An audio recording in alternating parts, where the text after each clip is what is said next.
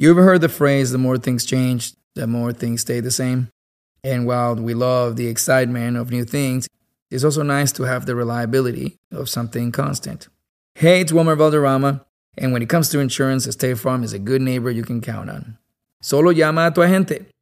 Another way State Farm helps is by supporting the creators and storytellers of the My Cultura Podcast Network family. Con la ayuda de State Farm, estamos ayudando y asegurándonos de que nuestras voces sean escuchadas. Como un buen vecino, State Farm está ahí.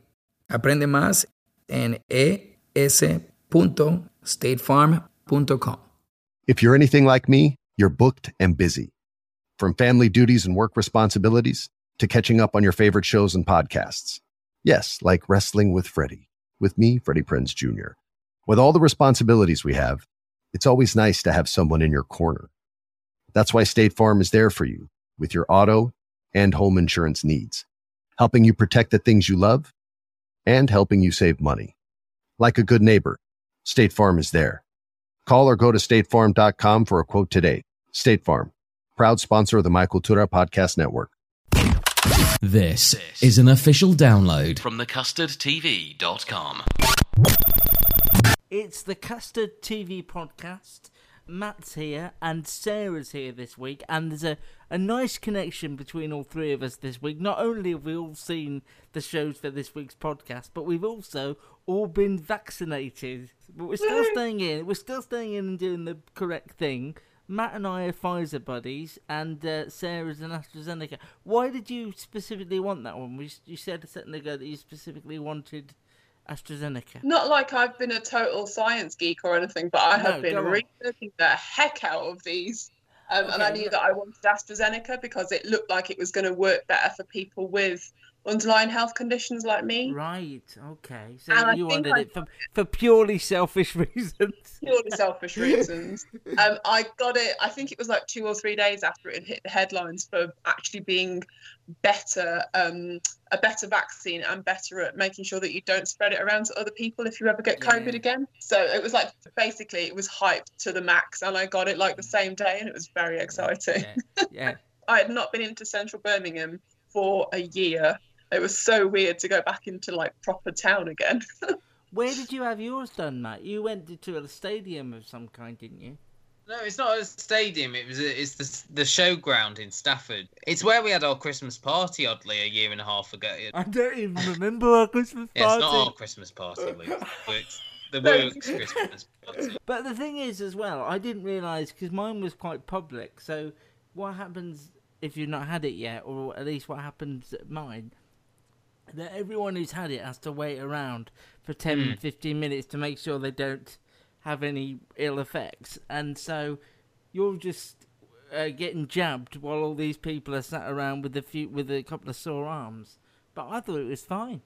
I, I made a mistake that I wore a jumper that my sleeve didn't roll up all the way, and I was quite self conscious that I might have to be topless in front of all these people. But we saved the people of my uh, my area. I nearly had a nip slip. Let's say. what an image. Let's hope no one's eating while they're listening to this. It's you thought at one stage, Matt, you're having the one and done, which hasn't been approved. I know, yet, but so. that was a whole uh, misunderstanding by, you know, my parents and a conversation they'd had with the cleaner, and so no. Have you got a cleaner? Have we just learned that you've got a cleaner as well? Oh, I haven't got one, but my mum has a little lady who comes to clean once a week. Yeah. How little is she? I didn't say little. Oh, did you say that she's got a little lady that comes to clean every? No, I said she's got a lady who comes to clean once a week. I didn't I say bet little. if I listen back, you said little, but we'll let you off. Okay. Anyway, that that's that's an, what we call in the business an introduction to the podcast. Luke and Matt. This could be a podcast. A podcast? Don't you have to be some sort of whiz kid to do those? Uh, definitely not. Anyone with a computer can make one. Talking telly. Use your ears and trust them. This is the Custard TV podcast. Yes, that would entertain me briefly. From thecustardtv.com. Yeah. But yes, I, I ha- also had to sit for 15 minutes and had a little bit of paper that says you have to stay here till 11.19 so Ooh. very specific. We didn't. They didn't- I didn't get that. They didn't. They didn't mind about me. They basically just just jabbed me and sent me home. That's what this- Sarah. You see, my mum was the same. She so I wonder if it's the because she had the AstraZeneca as well. So I wonder if it's the, Oh the yeah. difference. Sorry, I was told. I was told this. It's just it's just broken in my brain that with the AstraZeneca you don't have to wait. With the Pfizer you do. I did not know that. Oh, there you go. Because I'm a busy person with loads of things to do in Of course lockdown. you are. Yeah, of course you are. So all three of us have been done, and that that's not a prerequisite if you want a guest on the podcast. But it does make us feel like we're in a special group now. But they've Yeah. all got problems, but not problems to do with coronavirus at the moment, which is good. No. So Done, on the po- done, done, done for one, and then we'll go back for two as soon as we're allowed. On the show this week, we're going to be discussing the three of us, us vaccinated. Uh, we're going to be discussing uh, the launch of Star, a new, more adult-skewed brand on Disney Plus, uh, with their new show from ABC called Big Sky. Uh, then BBC One has uh, put a lot of faith in a game show format run by Gordon Ramsay called Bank Balance, so much so that they've done it on three nights a week for the next three weeks, and they've commissioned a special for Red Nose Day as well. Um, then we're going to be talking about Bryan Cranston's return to TV with Your Honour, and the next Nordic noir on BBC Four uh, from Finland, The Man in Room 301. Sarah, let's start with first of all, you're a Disney Plus subscriber. I didn't know this till I asked you to watch Big Sky. Um, I'm not sure that Star is going to be the thing that makes me keep Disney Plus. uh, Well. Ultimately, it just looks like a lot of sort of American dramas that you know you can pick up on other streaming services. Yeah, yeah, currently. I've no yeah, they- desire to watch 15 series of Grey's Anatomy. You surprise me. But there you go. um, so, do you want to walk us through? Because Star had a couple of things on there uh, launched under the banner of Star Originals. They got an animated show from Hulu called Solar Opposites, another show from Hulu, which is the um, takeoff of Love Simon. The film is now Love Victor. That's on there. But I chose uh, Big Sky, which is the one they've been promoting heavily which is under the banner of a Star Original, but is actually shown weekly in the US on ABC. Strange show. I think I can say that without spoiling our thoughts on it. Sarah, what do we think, and what can you tell us about it? Okay, so let me start you off with a f- half a sentence, which will give you the plot, I think. um, Wow. So we've got, it, there's really it's it's flimsy. So we've got private detectives Cassie and Cody, who join forces with Cody's estranged wife and ex-cop Jenny to search for two t- sisters who've been kidnapped by a truck driver on a remote highway in Montana. Cool, that sounds great. You know, like it's going to be literally it's the big sky. It's going to be big and beautiful, and it's going to be rootin' tootin' down home kind of drama. You know, Matt, I hope I you're wa- listening to this. We don't use root and tootin' enough, and I want you to put that in the notes. Are you sure this is the right place? Damn it. We're overheated. Lock the doors. What? We're fine. Dad? What's going on? It's Danielle. She and her sister never showed. Hello? Cody Hoyt. Speaking. Rick Legarsky of the Montana Highway Patrol. You're looking for a couple of missing teenagers. Such a feeling's coming over me. The girls aren't the first. What do you mean? Wondering most everything. We have the occasional young female vanish around here. Not a cloud in the sky. Got the sun in my eye. 12 missing females within a 100 mile radius of where we're sitting. We got ourselves a predicament. I watched this on Tuesday, and I've spent the rest of the week furious about how bad it is. I have never seen the like. So much money has gone into this program, mm-hmm. and it Did looks. you did you watch behind her eyes, Sarah? No, I didn't. I, I caught I caught your podcast and steered well clear. Mm. Good. Do you? I mean, is it? Surely this has got to be the worst thing that you guys have seen in a long time because it's certainly the worst thing I have seen in probably in years. The only important thing you missed was the fact that this is from acclaimed writer, screenwriter, TV extraordinaire David E. Kelley. Uh, the Undoing was his last thing, which was an utter mess.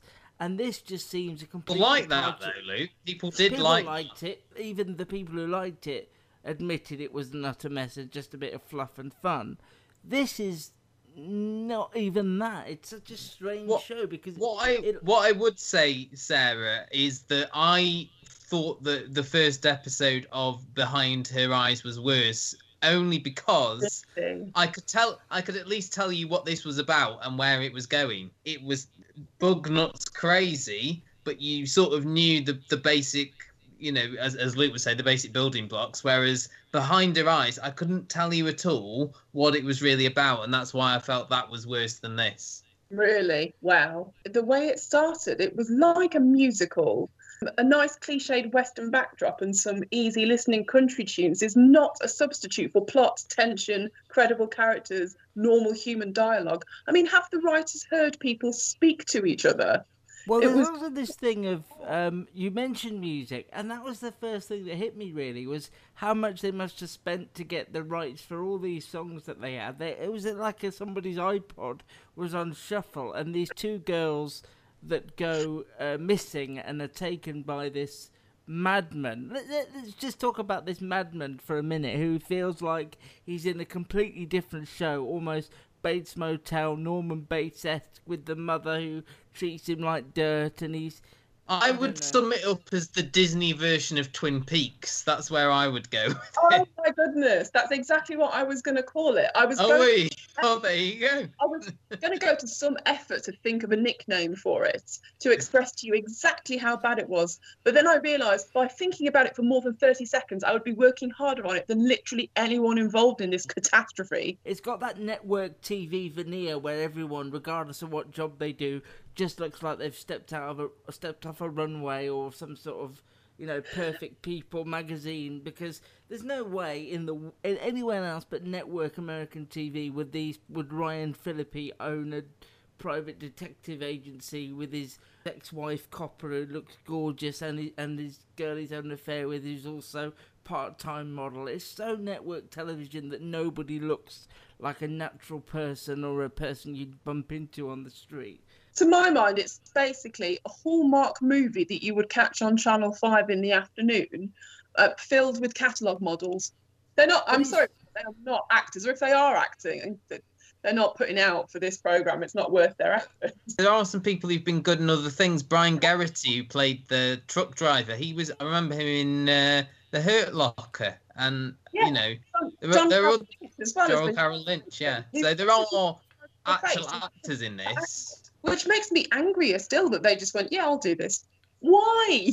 You can do better. We've literally seen you do better. And also the girls who go missing, they're just like ABC have recast the two sisters from Modern Family. There's the Mm. the blonde ditzy one who's travelling with her younger sister to um to meet up with her boyfriend, but you know that the younger sister's got a bit more about her because she wears glasses, and you think, oh, she... Luke, they actually told you that. In Yeah. there was a line where she says, "I got the boobs and the bum, and you got the common sense." I they know, literally I told know. you their characters in a line of dialogue. We have to talk about that fight scene between Jenny and Cassie as well. That just that was just while So Stand by while yeah, Stand you know- by Your Man was playing as well. Yeah, in a bar with a band playing Stand By Your Man as they like. I mean, to be fair, it looked quite physical. They did do real damage to each other, but mm, do you think that's him sort of writing feminism in big capital letters? Look, women can be physical and fight too. And there's also it's the first show I've ever watched, and I know other American network shows are doing it, where they reference the pandemic, but also it doesn't hmm. interfere with them. It's Yeah, weird. I was surprised at the end when they went to that diner and he said it's been closed due to the pandemic, and I'm like, really? Is is this where we are? We are in 2020 here, or, Yeah. or 2021. It has a sense of place in as much as it's in Montana, but also it has no sense of place or time at all. It doesn't, like you say, it doesn't feel like we're watching a contemporary piece of drama. The scene where John Carroll Lynch's character helps a guy who's stuck in the mud in his car was just awful. I didn't understand that at all. It was just awful and really clunky. And, you know, every week we talk about this with you, Luke, and your thing with characters, but all the characters in this were awful and spoke to each other like you don't speak to people. You know, the, everyone basically just said how they felt at all Mm. times, Yeah. and people don't do that. No. It was so clunky. Every every word uttered was clunky. Can I just take you back to Ronald the Baddie, who I think does look like Norman Bates but scribbled on the back of a Well, nap? he's meant to be Norman Bates, isn't he? Before he killed his mother, because his, his mum's there berating him, telling him he's amounted to nothing, and He's a disappointment to Yeah. her, and yeah. Honestly, though, Sigmund Freud wouldn't think this guy was a bit much. Sorry, but I can't put you in my book, mate. No one would believe it. Mm, yeah. So obviously he's taken to kidnapping women and tying them up in his truck. The sex worker Jerry, who actually says she knows she's not someone people fall in love with.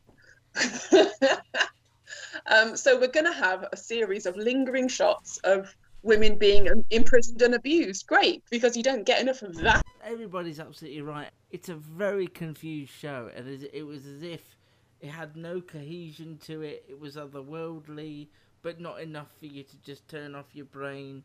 Well, what a I what a don't mess. I don't really understand American ratings that well, Luke, but it's getting sort of between a three point five and a four point one four, so I don't know how good that is.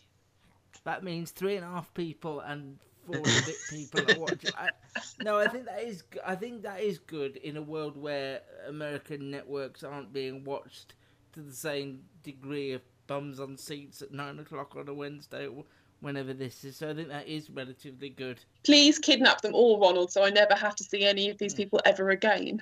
It's quite a big truck. He could get them all in the back of it. I uh, think. The whole village, yeah. I would say as well that the years have not been cr- kind to. We started our company, Girls Who Do Interiors, before we even graduated design school. And we turned to Chase for Business to build along with us. They had everything from banking to payment acceptance to credit cards all in one place. And with the Chase mobile app, our business is wherever we are. It's made for business owners who build to inspire. Learn more at chaseforbusiness.com. Make more of what's yours. Real customers compensated. Chase mobile app is available for select mobile devices. Message and data rates may apply. JPMorgan Chase Bank and a member FDIC. Selling your car to Carvana is as easy as. As easy as pie? Sure. All you have to do is enter your license plate or VIN. As easy as a stroll in the park. Okay, then just answer a few questions and you'll get a real offer in seconds. As easy as singing. Why not? Schedule a pickup or drop off, and Carvana will pay you that amount right on the spot. As easy as playing guitar. Actually, I find that kind of difficult. But selling your car to Carvana is as easy as. Can be. Visit Carvana.com or download the app to get an instant offer today. Ryan Phillippe. I, I I thought his face looked a bit strange in this. Well, y- y- look who's talking, but yes, I, I get your point. I was never Uh, a teenage heartthrob. Well, you know, not in the same not in the same That way. sounds like your autobiography. I was, Matt Donnelly, I was never a teenage heartthrob. Do you think that you could use a taser on someone who's sitting in your lap? It seems scientifically improbable and I, quite I dangerous. think Luke's probably tried that before, so let's let's ask him. It's why it's why Gary left the podcast originally. Um, I don't know, to be honest. In fact, that was the only bit of stuff that was refreshing. That he did, you know, because you'd expect him to have a gun or a, you know. So Hmm. this ta- taser was interesting because I'd never really seen No. it used. But um, the fact that they just after a while they just wake up and they could untie themselves and stuff. I thought the only properly good scene was the only tension filled scene was the scene where they girls get pigged off with the truck, get past him, and there is some pace there. But of course, Yeah, there's a nice horror movie element yeah, to it. Yeah, but there's the inevitability that obviously he's going to catch up to them at some point, and that whole thing about the car dying, everything was just such a nothing was given much thought at all. It was just paint by numbers. I can see why something like this would be commissioned, but I don't know why somebody of his caliber would go. This is the sort of thing I want to do. A, it's a weird story, and B, it's just on network TV when all my other things of late have been on HBO. It just seems a bit of a Mm. weird jumping off point. But that is Big Sky.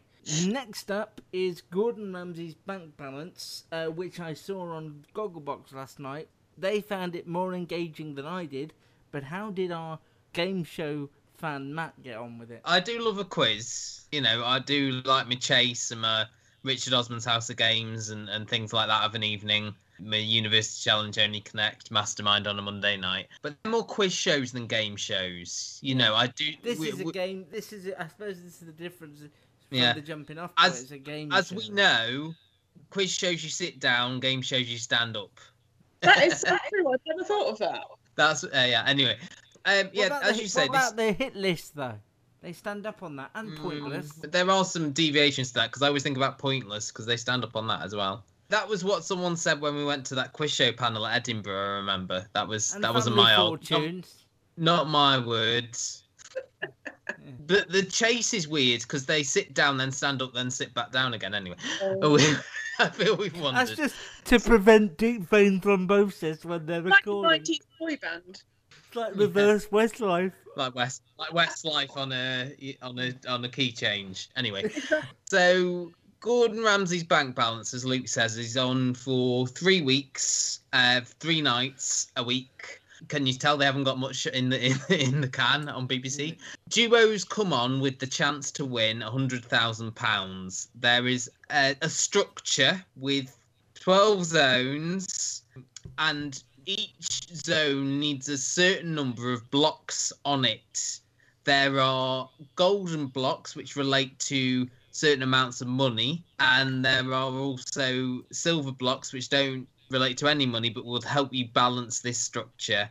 And the aim of the game basically is to keep all your blocks on the structure by answering questions. If you answer a question wrong, you have to put more blocks on as well. That's about it, really. And the questions are more you have to name a certain amount of something as well, rather than sort of you know question and answer. But it's basically televised Jenga, really, isn't it? Yes, is what we're basically watching. is. Yeah, when, it's when will this structure fall over? I will say, in its defence, that the the brother and sister who were the primary contestants on this first episode, Toby and Tosin, were probably the most compelling characters I watched in any of the shows this week.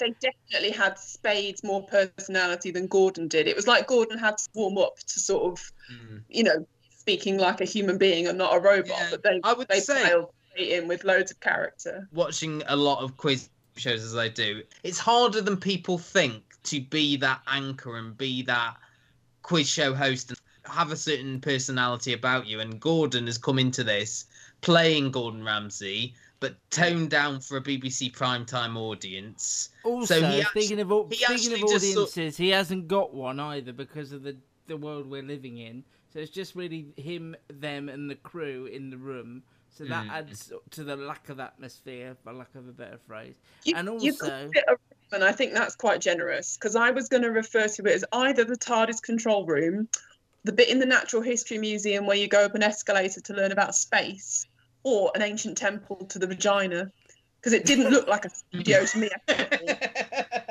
Presenting anything in his studio that looks like a studio is so 2019. I mean, Gordon Ramsay's an- Ancient Temple to the Vagina is a show in and of itself, so, you know. that's his autobiography. So I got million pound drop vibes from it. Yes. Or thousand pound drop or whatever the budget is at Channel 4 The these drop. days. The cube, the wall, and very, very number wang with the extra bonus bits that didn't make any sense and he had to keep explaining. It was I it- felt like nobody really understood the format. I did. I just explained it to you very well. No, but I've no, no. I felt like they didn't, and they kept having to explain it not only to mm-hmm. us as the audience, but to the the room and to the contestants as well. did feel a bit like um, Bamboozle, you know, when Joey on Friends. Yeah, although I got really into coach. that. I got into that. I was listening to to Bank Balance and Bamboozle. These, on Friends. uh, to me, it felt like a, a game show that you would get ar- around the breaks on the National Lottery, like an In It to Win It or something Yeah. like that. When's Mystic Meg going to pop up? She's in the celebrity specials, we don't know yet. Uh, what I would say, just give my two pennies on this, I agree what you say about Toby and Tosin being the most energetic, lively people we watched on TV all this week. That didn't mean I didn't really, really hate them from the moment they stepped on the screen, because they were just really frustrating, and you could tell that Gordon Ramsay was out of his depth and had no Mm. interest in them whatsoever. He And sorry, less Luke, to about put He spent five put minutes talking down. about their clothes. He spent uh, the first five minutes talking about their clothes and whether they were going out out. Oh yeah, that was weird.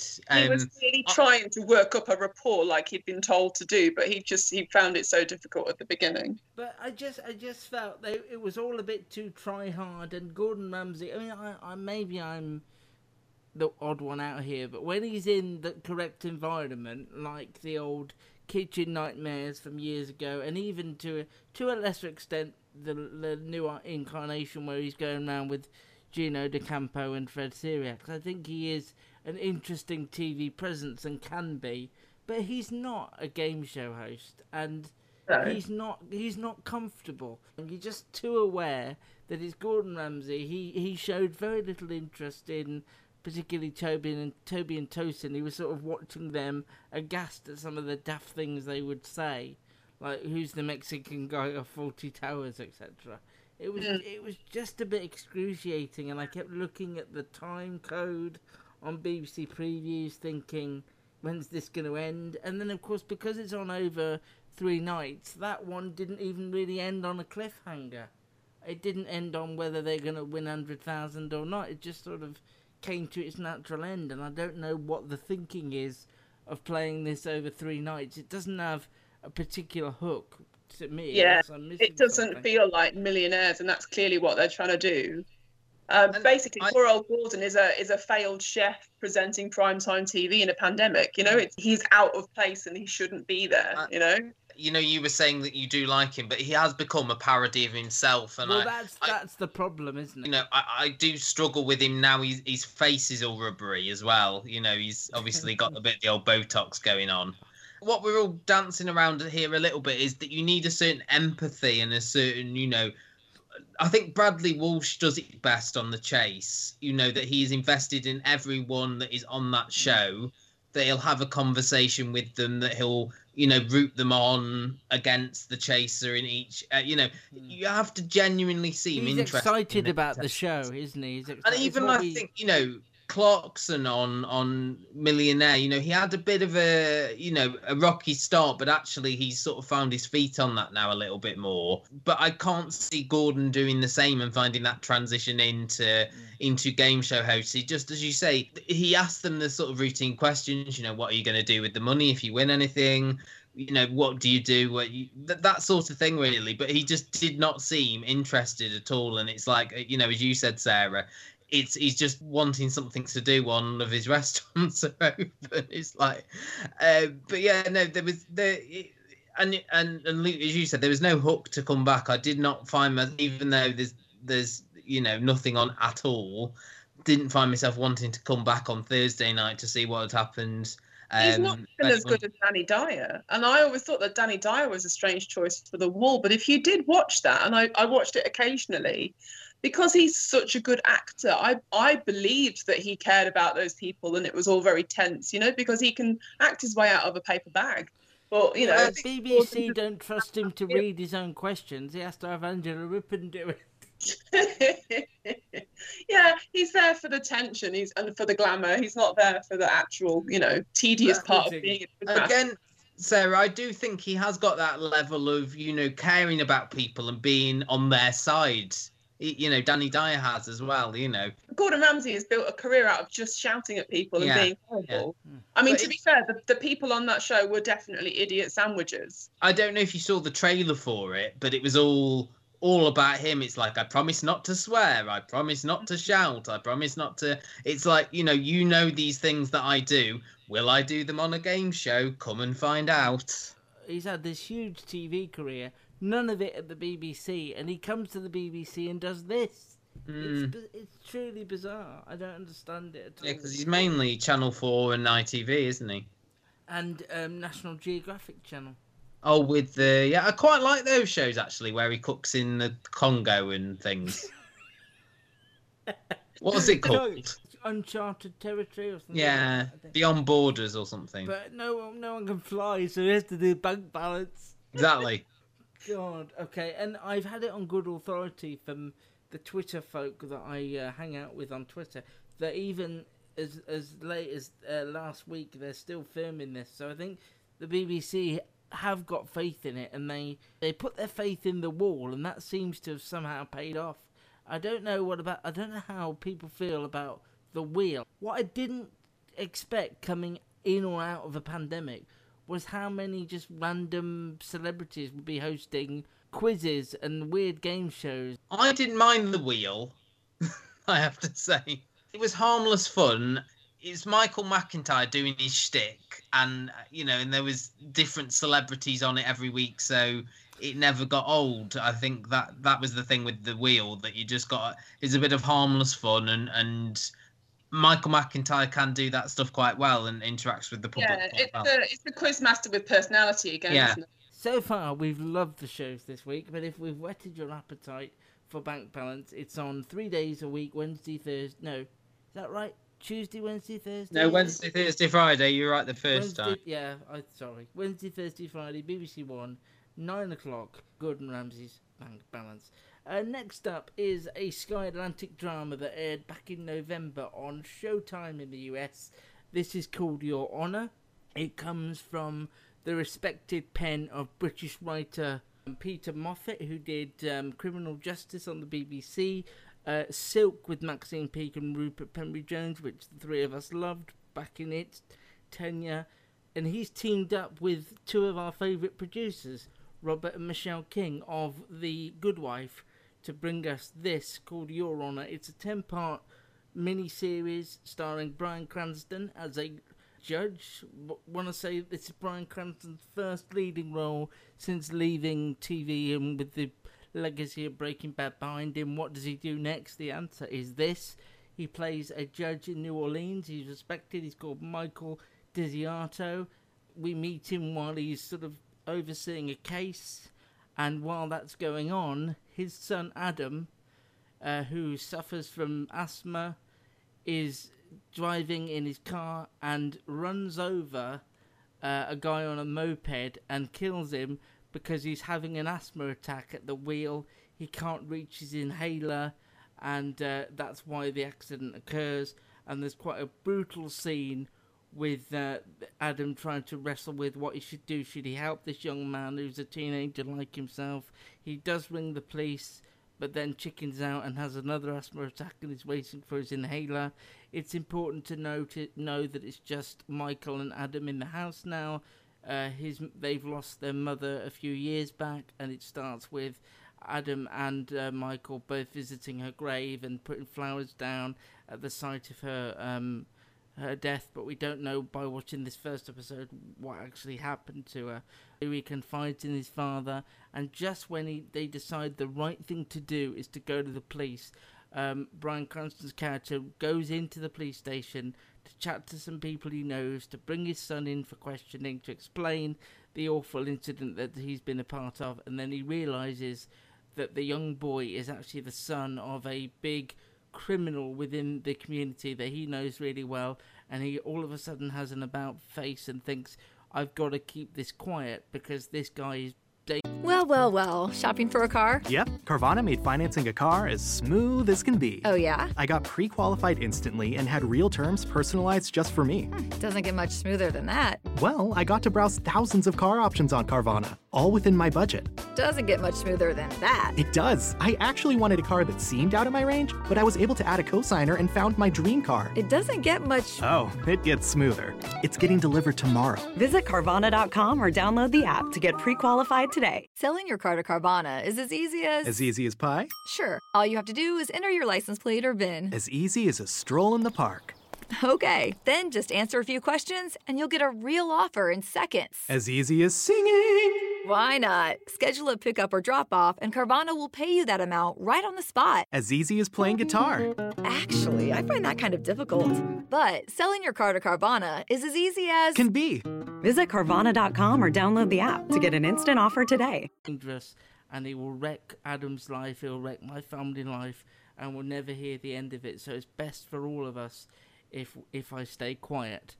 Cards on the table. You know I'm a massive Bryan Cranston fan. You know I bang on about Breaking Bad at every opportunity. You know I love The Good Wife. You know I love Silk, Criminal Justice. This had me, on paper at least, written all over it. It's a show for me. It's got every ingredient that I like. It's a sort of a dream team scenario. Uh, and and confession, I did watch this first episode again for the podcast when I knew it was coming on Sky Atlantic.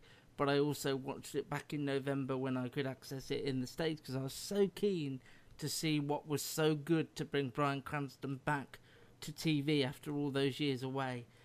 The truth is, and we've alluded to it all already, kind of, thanks to Toby and Tosin, and Matt's absolutely right, is that I enjoyed that first episode. There was a lot of action in it. There was a lot.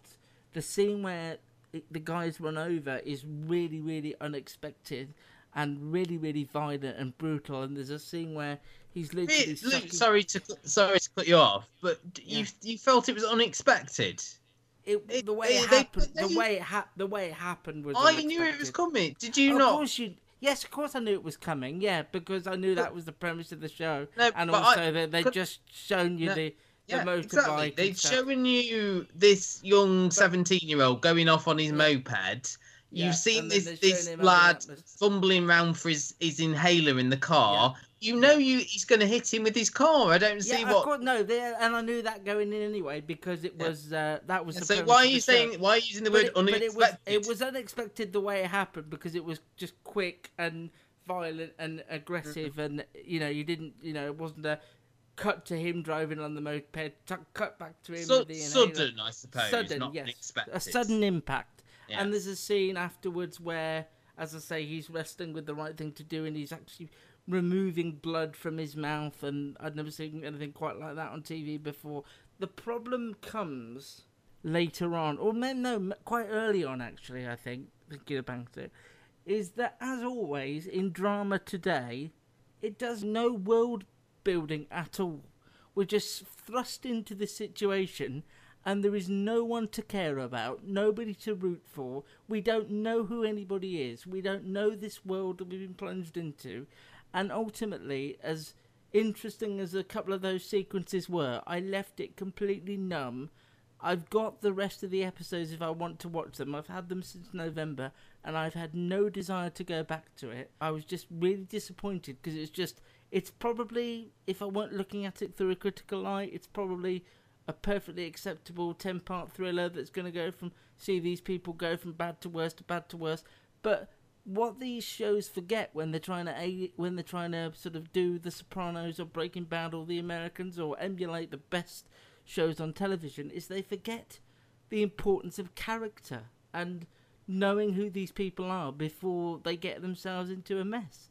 And i was just bamboozled by it all i thought why would somebody like Bryan Cranston, who could potentially pick anything, why would he pick this sort of airport thriller that is nothing special? And I, I just found it a bit boring, and I had no desire to watch any more of it, and I really didn't want to feel like that.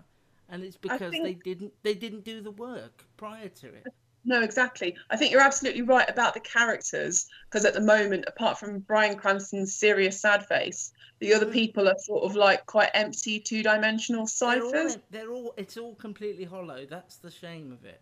I think you're wrong about the place. The place, I think, New Orleans acts as a character itself. I think it's gorgeous. I mean, I'm a big fan of the place. Never been, but I'd love to go. I think thought the use of New Orleans was outstanding as a backdrop. Almost you know what you need to do, itself. Sarah? You need to apply to bank balance. I do, don't I? I need the money to get over there. You win hundred thousand pounds. because of course the, the streets in the lower ninth ward are deserted for miles around because mm. so many blocks were were washed away in hurricane katrina and never rebuilt there's whole communities uprooted and still missing so that's why this sort of confrontation where the motorcyclist comes off really bad just can happen while on the there's no one around there's no one in that sort of ghost town. It, it felt kind of almost like a western to me. Um, I, I, I, I know what you mean about you kind of knew that their inevitable meeting would be bad, but there was no way that I thought it was going to be so visceral. Honestly, it was like the guys from The Walking Dead had done the special effects for it. I thought the first 20 minutes was an absolute masterpiece. I couldn't believe all that happened before the credits. You know, I was gasping. That was where the good wife people come in because that's their job, isn't it, Matt? 18 minutes in, we show you the title Oh, yeah. sequence. Mm. I, I just found this, as you say, and I think it was all a bit grey and a bit dull as well, like the colour palette in it for mo- for the most part. you know, we were talk when we talked about Bloodlands last week. It, it, it reminded me of that in terms of the way it was shot, and it was all very dour and and and serious. And and you know, you said you don't really know much about the characters. I think you do baseline. You know, the one scene you saw with with um, Michael in the courtroom where he's this pioneering dude You know, he's basically saying to a copper who's giving a statement on the stand, "You're lying. I know you're lying." let's get this, you know, this mother of four off this charge of possession and and crack on sort of thing. You know, he's a he's a he's a good, decent man um, who is now going to cover up a murder because the the victim is the son of a of a well connected mob boss. And and there's people in this as well, like as you say, Bryan Cranston obviously is an actor that's that's very well respected. There's also an actor called Michael Stuhlbarg who's playing the the mob boss Jimmy Baxter, who I really like, but in this it seems like his character is going to be very two dimensional. You know, organized crime boss. Also, uh, Clay Davis from The Wire playing a dodgy politician. Bit of typecasting, Mar- maybe. Margot Martindale turns up later on. I have it on good authority. Right. Okay. What I was going to aga- say. Go on. Sorry, I was just going to say. I mean, as you say, there's but there is very little because there's things like you know, and I I don't know if I'm just being a bit dim, but was there an element of backstory to the the the people that he you know there was those people that were following him when he was putting flowers down the sun. I'm assuming, although I, I don't know any more than you, the implication to me felt like his mother died in a bad neighborhood, maybe, and they Mm. didn't like the. That's what I got. I got Right. skinny, Okay. posh white boy in the wrong place at the wrong time vibes. I, I think Right. Okay. There wasn't more to those to say that characters. there's, then. there's haves and haves not in this city, you know. I don't think there was anything more to it, but there could be. Unlikely. Yeah, but I would say that they didn't make enough of New Orleans as well. I didn't feel like I got that that you did, Sarah. Of this is a you know the the, the character the place is a character in itself. I didn't feel like I got that from really, this. I thought yeah. it was. I thought it's really well used, especially that mm-hmm. amazing overhead shot as Bryan Can- Cranston's character is jogging through the cemetery. I thought that was absolutely gorgeous. But I, you know, I'm certainly with you, Luke, in terms of there wasn't a lot going on here, and they did. They didn't was, do there was enough going on, but he just didn't care about any of it, and that's the But problem at the end of I think this is the bigger the bigger picture is that people aren't thinking now one episode done. TV is it, it, it's a ten episode story. I'm going to watch all ten episodes, and you know we have this big debate about that's not how sh- TV should be, and but it, all episodes are available, I believe, already on on They the uh, because they've all aired in the states and they've held on Yeah. to it, and now they can watch it all. Oh, the only thing that I wanted to talk about, and I'll let Sarah give her two pennies about what she thought after those first twenty minutes, was that I'm not very good when a character says about another character, "Oh, he's dangerous," when all we've seen him do is buy a buy a motorbike for his son. You know, I shouldn't. I should be able to sense from a performance or from an actor, you know, how dangerous those people are. I know Matt's never seen Breaking Bad, but there's and it's unfair to compare the two. But there are some really great villains in there who who aren't on the face of it villains, but you just have this sense that they're dangerous and you don't cross them. But with this, I just And- felt like, oh, yeah, he's and- dangerous. We don't want to go anywhere near him. Bit like the old Phil Mitchell thing, really, in EastEnders. He's a villain, but we're not going to tell you what he does or what he gets up to or why. Just don't go anywhere near him. He'll wreck your life. Show me how dangerous he can be prior. But for somebody who just lives in a nice house and buys his son a motorbike, I don't believe that what happened in the first 20 minutes couldn't have happened in the last 20 minutes of the show, and I'd have been more engaged perhaps if I'd learnt more about the world these two characters inhabit. Instead, I was just plunged into it with no prior knowledge, and so when I learnt that Rocco's dad was dangerous, it didn't have any meaning to me because I didn't know that prior to what you know. If I'd have I get "Oh what my you're God," saying. The, if he they if I'd have gone, oh my god, he's knocked off the the bike, this mob boss's son. Oh, he's never going to be able to live that down. What's that? How's that going to go? But I didn't know. We didn't know that going in. How did you feel after the twenty minutes? You said the first twenty minutes were good, and I'd agree with you. Did you feel like us? Did it sort of fall apart. Yeah, I you? I wasn't sure I could be that bothered about Adam. Like, will he see this through? Do I care enough? Not sure. Um, and I, I wondered whether this might be the point at which you finally throw me off this podcast, which I think you threaten every time I come. Yeah, Um, my favourite bit. I don't really I don't really know Bryan Cranston's work. I know that he's an amazing actor, but I can't say that I've ever watched um, Breaking Bad or you know anything that's associated Malcolm with in the you all of Middle? these- all of these things that you said um, at the start of the show to sort of you know as a mark of quality of this program i'm like oh yeah i'm aware of all these things but i've never actually properly watched them mm. to my mind bryan cranston seems to be pigeonholed as the good guy doing bad things for his family that's pretty much his Well, job as an It's actor unfortunate because he hasn't done any TV since Breaking Bad. He's done a lot of different films. Fair enough, I've not seen a lot of them. And it seems unfortunate that the first thing he chooses to lead is a man forced into circumstances he's not comfortable with to protect his family. I mean, it's nowhere nowhere near the quality of the writing or the performance, but there are there's definitely themes you could pick at and say Mm. he's just doing this to protect his family and stuff. So that that is a shame. Um, I, I mean, he he looks like a brilliant judge. Like he's got that sort of house MD kind of style to him. You know, he's he's good and he's thorough and he's engaging and he puts on a show as well. But he, I, don't think I, don't think he's been paying attention because the forensic evidence is everywhere, and they do both of them between them do such a half-assed job of trying to, you know, make sure that this crime can't be connected to them. You said they did such a good job with those 20 minutes, but it was so heavy-handed every time the camera showed you mm. all the, you know, the CCTV at the gas station is picking up his car. Oh, here's this, you know, this homeless man cleaning his windows. You know, Police he's, pull up he's, alongside his car. this, is yeah. all the, this is all the evidence that will be picked up throughout the rest of the even series. his dog's trying to dob him in. Oh, and the asthma inhaler as well, left like by Yeah. the crime scene. Exactly. Which in this country has your name and address on it, doesn't it, from the pharmacy?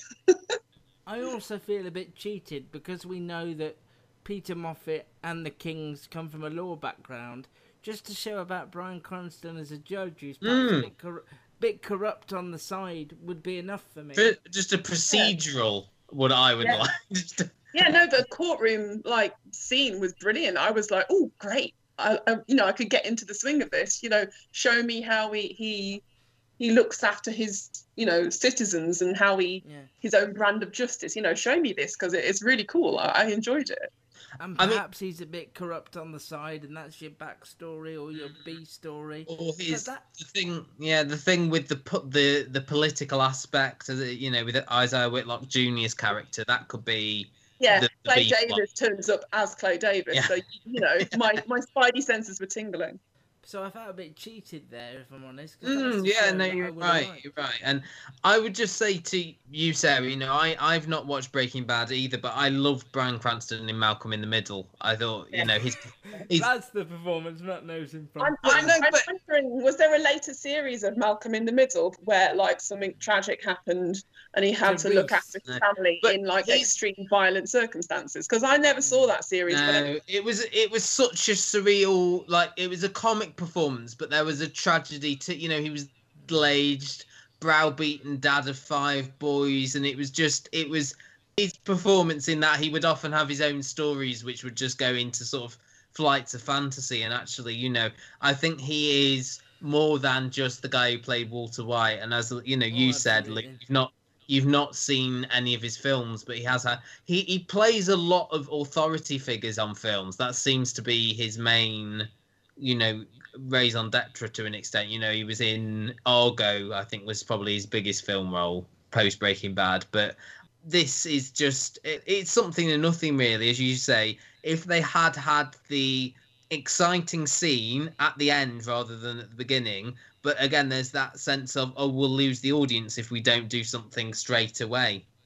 yeah, that that fashion for uh, the thing that Luke and I hate most of all. Two days know, early. It it, did might feel a happen, bit it might happen a bit quicker than you imagine when we talk about the next show. Actually, put the action at the start and then you will people will be gripped and i must say that i was but i was very i was watching it while i was eating my lunch one day fortunately i wasn't eating tomato soup um, also, I just wanted to pull you guys up on a detail that I bet you didn't notice. Um, and you know, I'm here with my feminist vibes to sort of, you know, skew the podcast towards um, girl voices and girl stories. Thank so you. Adam, despite him being a weedy, skinny little asthmatic, bless him, seems to be doing all right in the love life department. So a very attractive girl leaves his bedroom. She herself is carrying a motorcycle helmet. Um, she gets dressed by putting on a dress, her bag, leaves. She's got no knickers on. I'm sorry, are you going to be riding a scooter with no I knickers on? did notice that, but I didn't know how to bring that up. Sarah, I, Risk having intimate again looked at the Wikipedia, I can tell you that that character is actually his teacher that he's having an affair with. What? Oh, see, look, she's become more interesting, and we didn't know this in in episode one. That's But she ridiculous. didn't. She looked younger than him. She did. And more worryingly to me, though, was there's a significant risk of no women in the writers' room. Mm. And what uh, and what she said because she said see you at school, didn't she? But I think oh ho ho, that's we'll find out maybe in episode two that I she's think actually his teacher. that's someone in his class, not someone in charge of his class. Mhm. it's more of a more of a sort of like um, one of those safety adverts for wearing proper protective clothing when on a motorbike or a scooter. At least Rocco was wearing pants. Yeah, well, as far as we know. Not that they did really good in the long run. There's no women in the writers' room. I don't think there was. I think it is just Peter Moffat. But he can write. Martha Costello, Maxine Silk, one of my favourite female characters on the BBC drama, still with one of my favourite character names in the BBC drama still. So he can write interesting female characters, and I don't know because I've only seen this first one. I don't know if Margot Martindale comes in and is that interesting female character. But you're absolutely right. In that first one, I might watch the next two. Then again, I might leave it like you, Luke, and just put it on the round to it list. Um, my, I had a quick look on what people were saying about it on Twitter, and they were saying that basically it's Bryan Cranston doing something that we've all seen before, and also that it's unremittingly grim, which might not make it an entirely healthy box set choice for our unsettling times. I mean, I am intrigued, but I don't know if I'm intrigued enough, you know? I was just woefully disappointed. It's another example of everything seeming right on paper. Everybody I respect and like, both in front of and behind the camera, but just the end result being a really disappointing show. And it's happening more and more, you know. So, The Your Honor is available as a box set on Now TV and Sky and airs every Tuesday at 9 o'clock on Sky Atlantic. Right, finally, because Sarah's on, we've got to have a foreign drama. So BBC Four have kindly sent us uh, The Man in Room 301. This is a drama from Finland, um, which I'm less familiar with. The Nordic countries, usually it's Denmark and Sweden and Norway and I don't think it's a, it's a, it's a Nordic country, is it? It's in Scandinavia, but they don't see themselves as Nordic. you can tell it's a Nordic country because a lot of the drama um, happens at midsummer. So they're having their special midsummer um, national holiday celebrations at the lake house. I think everybody. And there's a lot of trees. everybody of means in Scandinavia has a lake house and a boat. It's very important.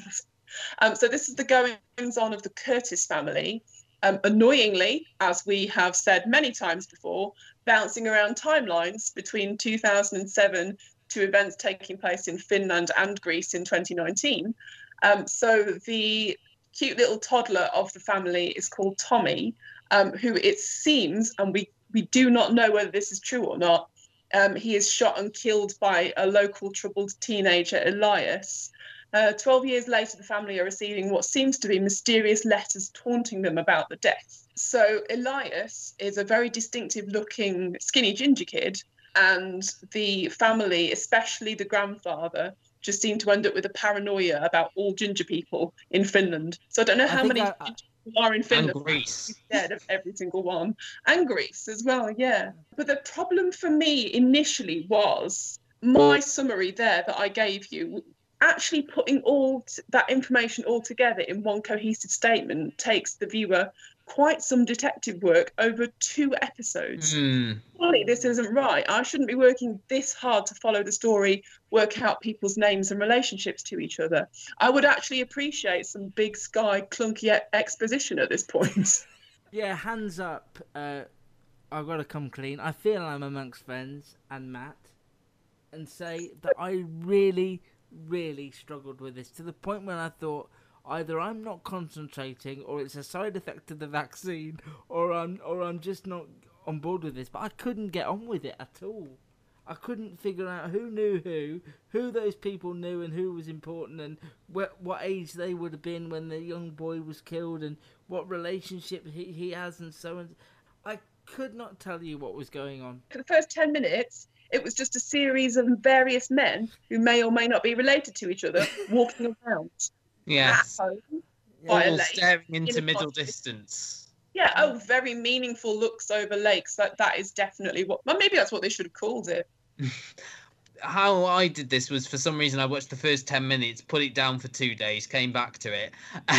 That's how TV should be viewed. You're right, you don't know the connect, you know, you see the the father of the the, the young toddler who's died meeting up with his dad and, and but you don't know their connection they're estranged and then you see the the other brother you know with his son in the present day and you don't know how they're connected. But i think as it goes on and as you learn those connections i did become more invested in it as much as it being like a bit of a airport thriller you know the airport novel ridiculous but enjoyable. That's how i found it after the two episodes because everyone was really paranoid about everyone else everyone seemed to be having affairs with everyone else i just got taken by the story uh, that's that's how i found it anyway so i i must have enjoyed this more than you two did I found I to no use doubt. Sarah's phrase, I found it really hard work. I I, did to must begin watch it with. bec- because Sarah and Matt are going to watch it, and I don't want to be the one who says I couldn't do it. I couldn't relax. I found it too much hard work. Mm. It reminded me of, and I don't know if you saw this, Sarah, the Spanish drama from a few years ago. I know who you are. Did you watch that ever? I did start that one, yeah. Yeah, Um, and I re- that was ridiculous as well, but I did I did quite like that. And this is um only six episodes, so it's it seems quite open and shut. Interestingly written by Kate Ashfield, the British actress from Shaun of the Dead and and other things like that. I know she did Born to Kill, didn't she, Luke, a few years ago Yeah. on Channel Yeah. Four. You know, if this if this was in in English, I think it would be ridiculed more. But I I I think our discussion last week in terms of the you know it was rubbish, but I kept watching it. I think this is that uh, prime example of that really. You know, at its core, it is ridiculous. It's one of those very sort of open and shut psychological dramas. For me, I don't know how did we all get to the end of episode two? Yes, I did. I pushed myself and I got to the end of episode two. What and and Luke?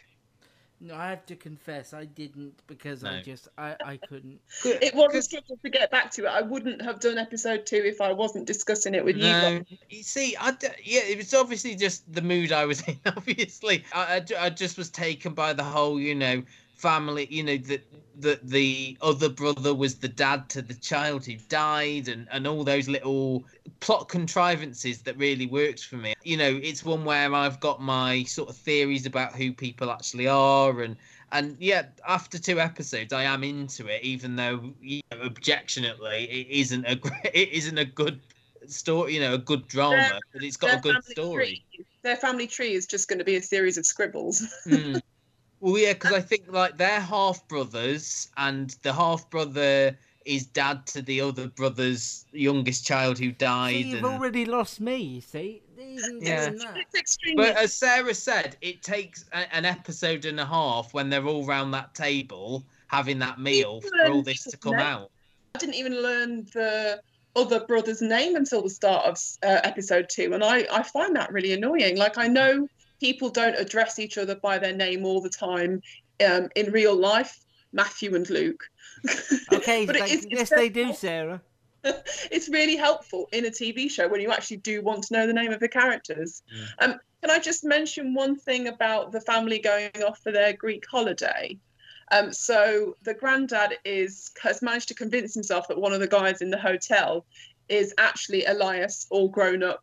He's calling The- himself the, Theo. the titular man in room 301, we should say. Theo ah. himself.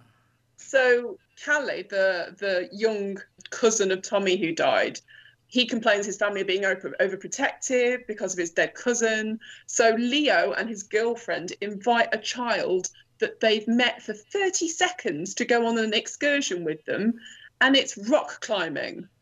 And Callie's mum is fine, fine, off, off you pop with some strangers that I've never met before. Let's go and do something dangerous just baffling to me. Really strange. I mean, I know I haven't got any children of my own, but I'm pretty sure you shouldn't be letting them just wander off with any old stranger just because he happens to speak the same and, uh, language. Yeah, and as we learn, this is a woman who's gone off on ho- a Greek holiday with a guy she met on Tinder two weeks ago. That was the only believable thing I mean, about it. Fair, isn't that everybody's lockdown dream? If it was up to me, it would go in room 101. I just found it completely sort of banal and and messy and I don't think it was messy, last, but it the took- last time I had took- to work this hard, I can't remember.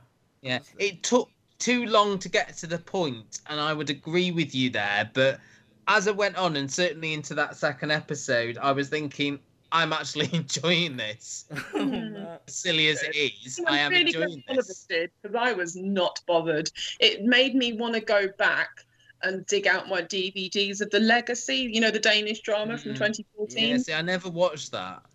Ugh, with confidence, I can tell you that this is not nearly in the same No, league. I- it probably, but and it's got those soapy elements to it as well, which it, again ridiculous, but I quite enjoyed it. and, and and Luke, I have to do a bit of you know obvious gags that I I am surprised that you didn't finish this one.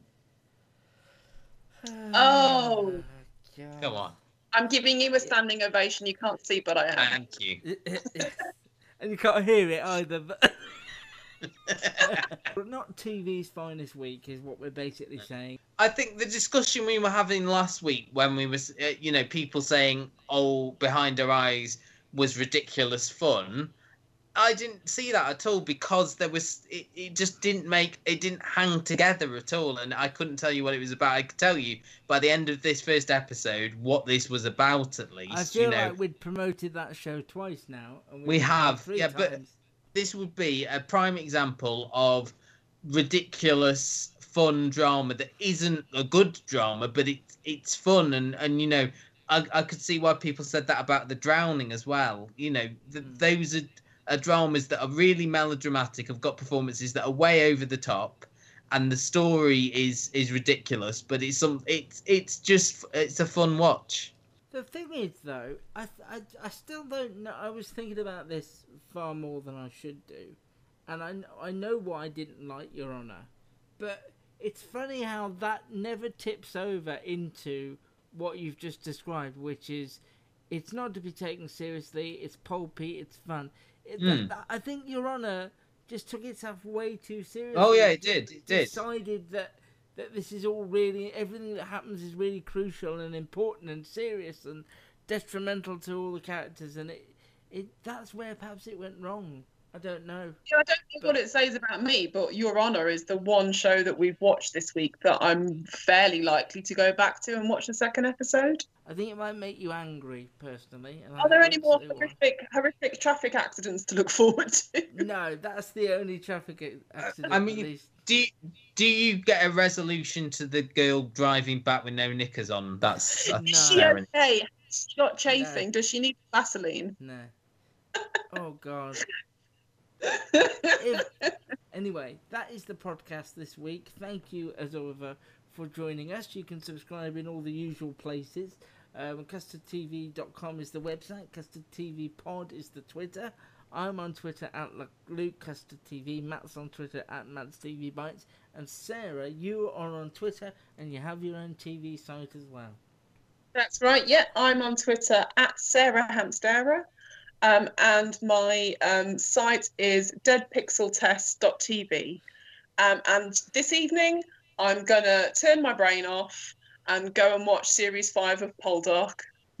Some somebody's got to. I again, I don't know what that's like about me, but Uh, I like to think my quality control for TV is fairly high, but some of these programs just sneak into my heart. None of these did this week, unfortunately, though. Okay, Very we'll be back soon. Thank you for listening. Like us, review us wherever you find us. Just helps raise the profile of the podcast for us. Thank you, and goodbye. Rate and review us wherever you find us. Search The Custard TV on YouTube, iTunes, and Facebook. Right now at Safeway, earn four times rewards points when you shop for participating items with Safeway for you. Shop for items like Reddi-wip whipped cream, Deer Park natural spring water, Dannon Danimals drinks, Philadelphia cream cheese, and 7 Up to earn four times rewards points with Safeway for you. Offer expires January 4th. Plus, get select holiday essentials like gift wraps, bags, holiday decor, lights, and more. Buy one, get one 50% off. Restrictions apply. Promotions may vary. Visit Safeway.com or head in store for full offer details.